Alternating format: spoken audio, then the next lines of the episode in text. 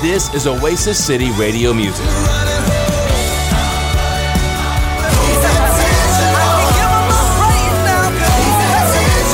This is Oasis City Radio Music.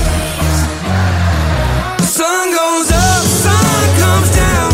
This whole world keeps spinning around. This is Oasis City Radio Music.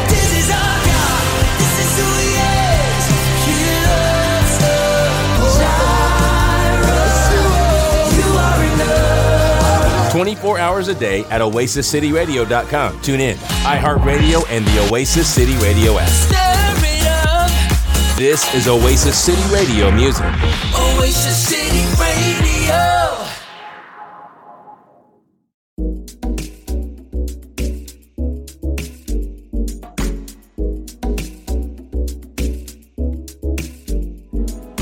Acts chapter 3 tells this remarkable story, and I just want to read the first four verses to you. It says, Now Peter and John were going up to the temple at the ninth hour, the hour of prayer.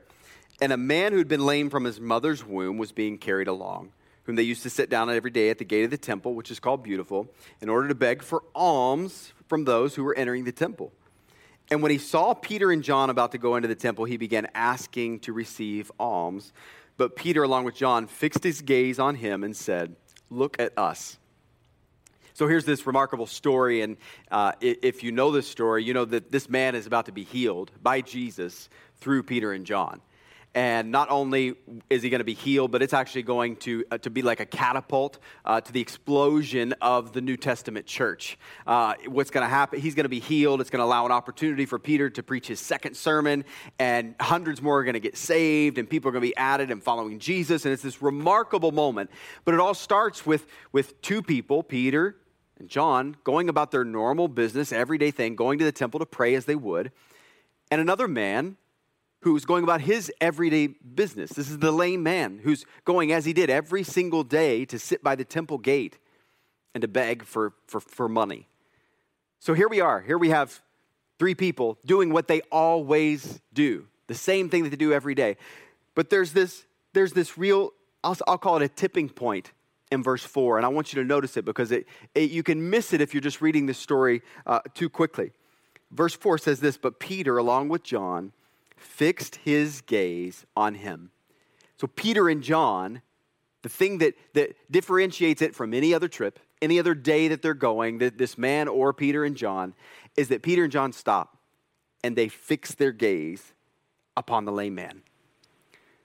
What a moment for us to recognize that, that a tipping point, something so divinely appointed, can, can happen so, it seems, uh, easily, but it could also be missed so easily.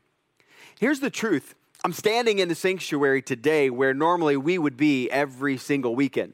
This place will be filled with people singing and worshiping, uh, gathering together, fellowshipping in the lobby afterwards. We would be in this room gathered together as the church as we as we always are. That's what we normally regularly do.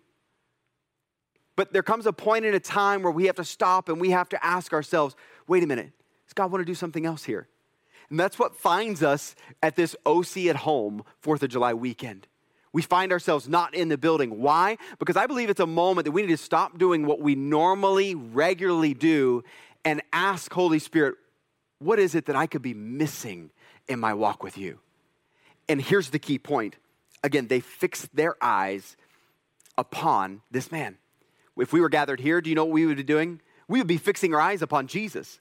We would probably be singing a song about that, like turn your eyes towards Jesus, like fix your eyes upon him. Why? Because it's what we do in church and it's, a, it's an important part of our relationship with God. But here's the truth is that if we're only fixing our eyes upon Jesus when we gather together in a worship setting like we normally would here, then our relationship with God is really in trouble. You see, fixing our eyes upon Jesus is absolutely necessary to our growth and our development as followers of Jesus. Jesus actually modeled this over and over again throughout his time on earth and his three years of ministry. He would go aside. The scripture says he got up early in the morning and he would, he would find time to spend with his Father God. Why? Because he was fixing his eyes upon God because he knew that what he was called to do required for his eyes to be always on his Father. And it's the same way with us. We have to always have our eyes fixed upon Jesus, but Sometimes we can have our eyes fixed upon Jesus and we can miss the very mission, the very reasons why we're here, which is to what? Go into all the world, make disciples, to, to tell the good news, to reach people. We can miss the people that need this message the most if we're only fixing our eyes on Jesus and we're not seeing other people around us as Jesus sees us. And so that's why we're here today. It's why you're OC at home. That's why I'm standing in an empty room. Because today we're talking about how we can be the church. We've got to be the church. This is what it looks like. In Mark chapter 2, verse 17, Jesus said, and hearing this, Jesus said to them, It's not those who are healthy who need a physician, but those who are sick. I did not come to call the righteous, but sinners. You see, Jesus was telling and reminding the religious leaders who were asking him, Hey, my whole point here, my whole purpose here is to go to the sick because they're the ones that need healed. It's to go to the sinners because they're the ones that need saved. And the very reason that we exist in our relationship with Jesus is to lead other people in that same relationship, to introduce others to Him as well. It's what we're called to do. And so today, it's an upside down moment. It's a throw everything up and say, well, what just happened? No, today's the day. Today's the day to say we've got to be the church. So this is what it looks like. We're going to encounter people this weekend, no matter what it is that we're doing Friday, Saturday, Sunday, Monday, as we're celebrating the uh, Independence Day, 4th of July, freedom, and all of these things that we're, we're going to be doing. We're going to be surrounded by, by many people. A lot of us are. And in those moments, there are going to be people there who, who need to hear Jesus. We're going to be surrounded by those who are sick and need a physician. We're going to be surrounded by those who are sinners who need saved. And if we don't see them as as Peter and John saw this lame man, we're going to miss an opportunity. We could easily walk on by. But here's how they noticed it. You know, I, I, find it remarkable that, that the lame man was asking for money. You know, it's kind of like an addict asking for, for money, asking for something else other than to be, be, be, be free. Here, here's what I found about people that don't know Jesus is they don't know that they don't know Jesus. There are things in their life that they don't know uh, why it's happening. They don't know what's going on. And they're looking for uh, uh, love in all the wrong places. They're looking for answers in all the wrong places. Truth is, is that me and you, as followers of Jesus, we have the freedom that they're looking for the freedom from addiction, the freedom from strife, the deliverance from pain and the suffering that they're going through. It's all found in Jesus. We have it.